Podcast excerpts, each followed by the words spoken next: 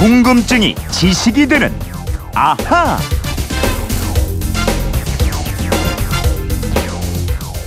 (119는) 함께하는 힘이 되고 (119는) 도움의 손길이 되고 (119는) 다시 웃을 수 있는 행복이 됩니다.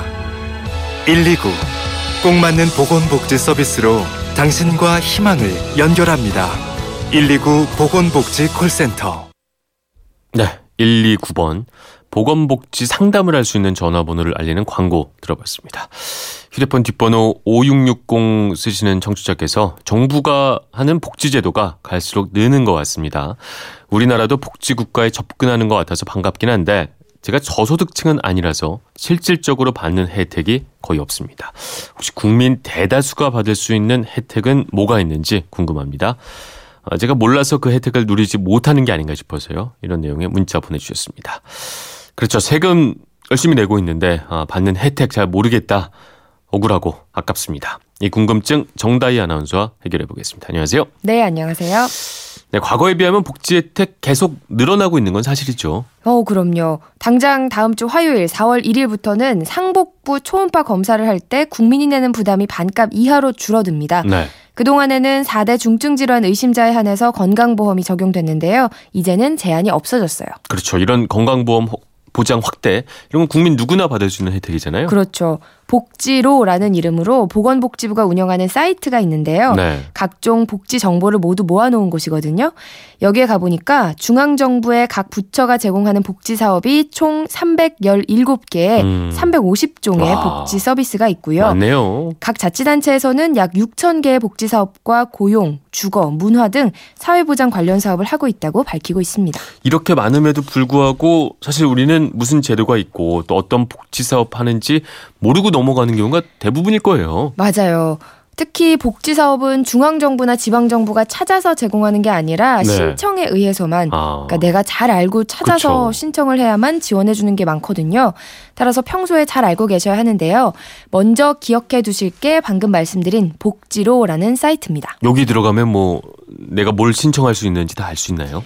350종이나 되는 복지 정보를 한눈에 쉽게 찾을 수 있도록 네. 16개 분류 체계로 제공하고 있습니다. 네. 예를 들면요. 생애 주기라는 분류로 해서 임신, 출산, 영유아, 아동, 청소년 등으로 나눠 놨는데요. 네. 임신, 출산을 클릭하니까요. 저소득층 신생아의 난청 진단 의료비 지원을 비롯해서 입양 숙려 기간 모자 지원 사업, 고위험 임산부 의료비 지원, 선천성 대사 이상 검사 및 환화 관리 지원, 모성 보호 육아 지원, 난임 부부 수술비 지원 같은 수십 가지의 복지 사업들이 음. 줄줄이 잘 설명이 되어 있습니다. 그럼 임신한 분이나 출산한 산모는 반드시 들어가서 확인을 음, 해봐야겠군요. 그렇습니다. 생애 주기 분류에는요.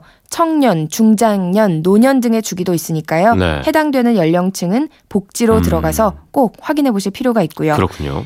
이렇게 생애 주기뿐 아니라 관심 주제로 나누기도 했는데요.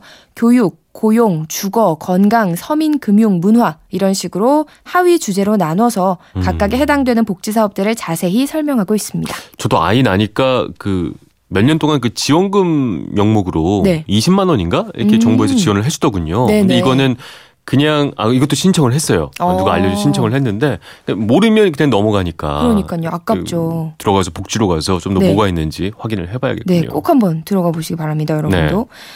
그리고 나의 복지정보 조회라는 항목도 있는데요. 여기서 공인인증서로 본인 확인을 하시면 내가 받은 복지 혜택과 4대 보험에 대한 정보를 확인할 수가 있고요. 네. 도움 요청하기를 통해서 본인은 물론 이웃의 사연을 알리면 주민센터 복지 담당자나 음. 129번 콜센터 등과 상담한 후에 필요한 서비스를 안내받을 수 있습니다. 네, 복지로 뭐 요것만 잘 기억해도 음. 건질 게 많을 것 같습니다. 또 많은 분들의 혜택을 받을 수 있는 복지 정보 좀 더 있을까요? 어, 정부나 지자체가 제공하는 복지 서비스는 소득에 상관없이 누구에게나 제공하는 보편적 복지보다는 네. 소득에 따라서 지원하는 선별 복지가 많은데요. 이때 기준이 되는 소득이 주로 중위 소득입니다. 중위 소득은 이제 중간 지점, 소득의 중간 지점이죠. 네, 이런 맞습니다. 거죠? 그러니까 우리 국민들 전체 가구를 일렬로 이렇게 쭉 세우는데요. 음. 네. 소득 순서로 세우는 거예요. 그래서 소득이 제일 많은 사람부터 제일 적은 사람까지 네. 그 다음에 딱 한 가운데 정 중앙에 서 있는 사람의 소득을 중위 음. 소득이라고 합니다. 지금 중위 소득은 얼마죠? 올해 적용되는 중위 소득은 4인 가구 기준으로 월 약 452만 원이고요. 네. 1인 가구는 약 167만 원입니다. 음, 주로 이 중위소득을 중심으로 중위소득의 120% 이하, 중위소득 이하 아니면 중위소득 80% 음. 이하 이런 식으로 기준을 정해서 복지 혜택을 제공하고 있습니다. 중위소득 이하면 그래도 꽤 지원받는 사업이 많을 것 같은데 아, 보편적으로 이 많은 국민들이 지원받는 혜택은 어떤 것들이 있을까요? 우선 5세 이하 아동에게 제공되는 아동 수당이 9월부터 지급이 되는데요. 아동이 있는 가정의 94%약 238만 명에게 지급될 예정이고요. 네. 대학생에게 지급되는 국가 장학금은 중위소득의 120%, 소득 구간으로는 6구간인데요. 6구간 학생에게는 올해 사립대 평균 등록금의 반값 수준인 368만 어. 원의 국가 장학금이 지원됩니다. 지원액이 꽤 크군요. 꽤 되죠. 그렇죠? 어.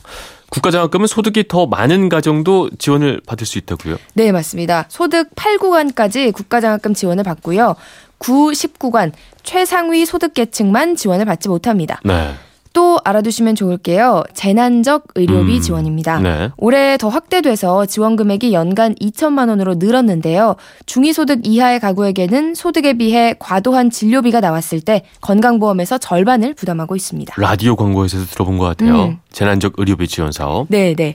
또 그 보건소 무료 예방 접종은요. 네. 아이가 있는 집이나 어르신들이 이미 많이 이용을 하고 계실 테고요.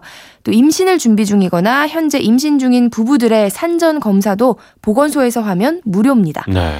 그리고 어르신 치매 선별 검사도 대형 종합병원에서는 많게는 100만 원까지 그렇죠. 드는데요. 보건소에서는 만 60세 이상으로 중위소득 음. 120% 이하인 어르신들에 대해서는 무료로 검사를 진행하고 있습니다. 네. 또 정부가 지원하는 금융 서비스도 많이 있죠.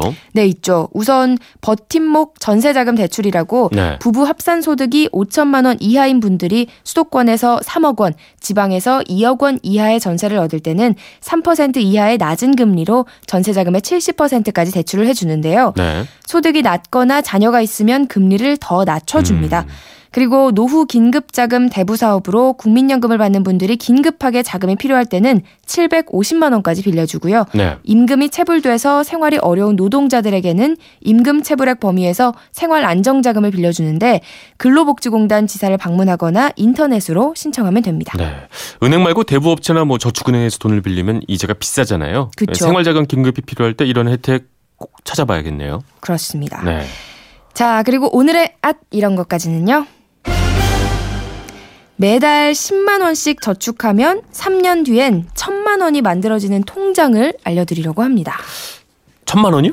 네. 근데 지금 같은 저금리 시대에 그게 가능할지 모르겠는데 10만 원씩 36개월 넣어봐야 360만 원이잖아요. 이자 붙는다고 해도 400이 안 될 것 같은데. 은행에 넣으면은 그렇죠. 근데 이게 경기도 일하는 청년 통장이라고 경기도민으로 만 34세 이하인 청년이 일을 하면서 매달 10만 원을 저축하면 민간 기부금과 경기도 예산 등을 합쳐서 3년 후에는 1000만 원이 되도록 도와주는 아주 착한 통장입니다. 어, 네. 직장인, 아르바이트생 모두 신청이 가능한데요. 다만 가구 소득이 중위 소득 100% 이하여야 하고요. 네. 선발 인원이 총 5천 명. 음. 신청은 오는 4월 6일 오후 6시까지 어, 라고 하니까 우리 경기도 청년들은 네. 꼭 놓치지 말고 하시기 바랍니다. 매달 10만 원씩 내면 3년에 1천만 원. 야, 이거는 정말 괜찮죠? 해야 되는 네. 그런 느낌이군요. 알겠습니다. 아, 정다희 아나운서였습니다. 근데 이제 안타깝게도 네. 그 우리 아하의 기둥이었었는데 말이죠. 청취자 여러분께 좀 아쉬운 말씀을 드리게 됐어요. 네. 사정상 오늘까지만 저희 방송 함께 하시게 됐죠. 맞습니다. 아쉽게도 제가 오늘을 끝으로 인사를 드리게 되는데요. 네. 저도 아 하면서 우리 청취자분들이 매일같이 보내주시는 궁금증, 네. 다양한 궁금증 덕분에 어, 좀 똑똑해진 것 같아요. 네. 음, 너무 좋았고요. 또 우리 전정환 아나운서를 비롯해서 밖에 계신 PD님과 네. 작가님 두 분 매일 아침 우리 청취자분들께 정확한 정보 드리기 위해서 열심히 노력하고 계시다는 점 네. 계속해서 알아주시면서 네. 아유, 피드백도 감사합니다. 주시고 네 계속 많은 관심 부탁드립니다. 네. 뭐 제가 오기 전부터 이 네. 프로그램 계셔서 참 저도 감사했고요. 든든했습니다. 뭐 거자필반이란 말이 있습니다. 그죠? 떠난 사람 반드시 돌아온다. 반드시 더 좋은 모습으로 아, 저희 청취자들과 다시 만날 수 있기를 바라겠습니다. 네, 그동안 고생 고맙습니다. 많으셨습니다. 네, 궁금증이 지식이 되는 아하 지금까지 정다희 아나운서였습니다. 고맙습니다. 감사합니다.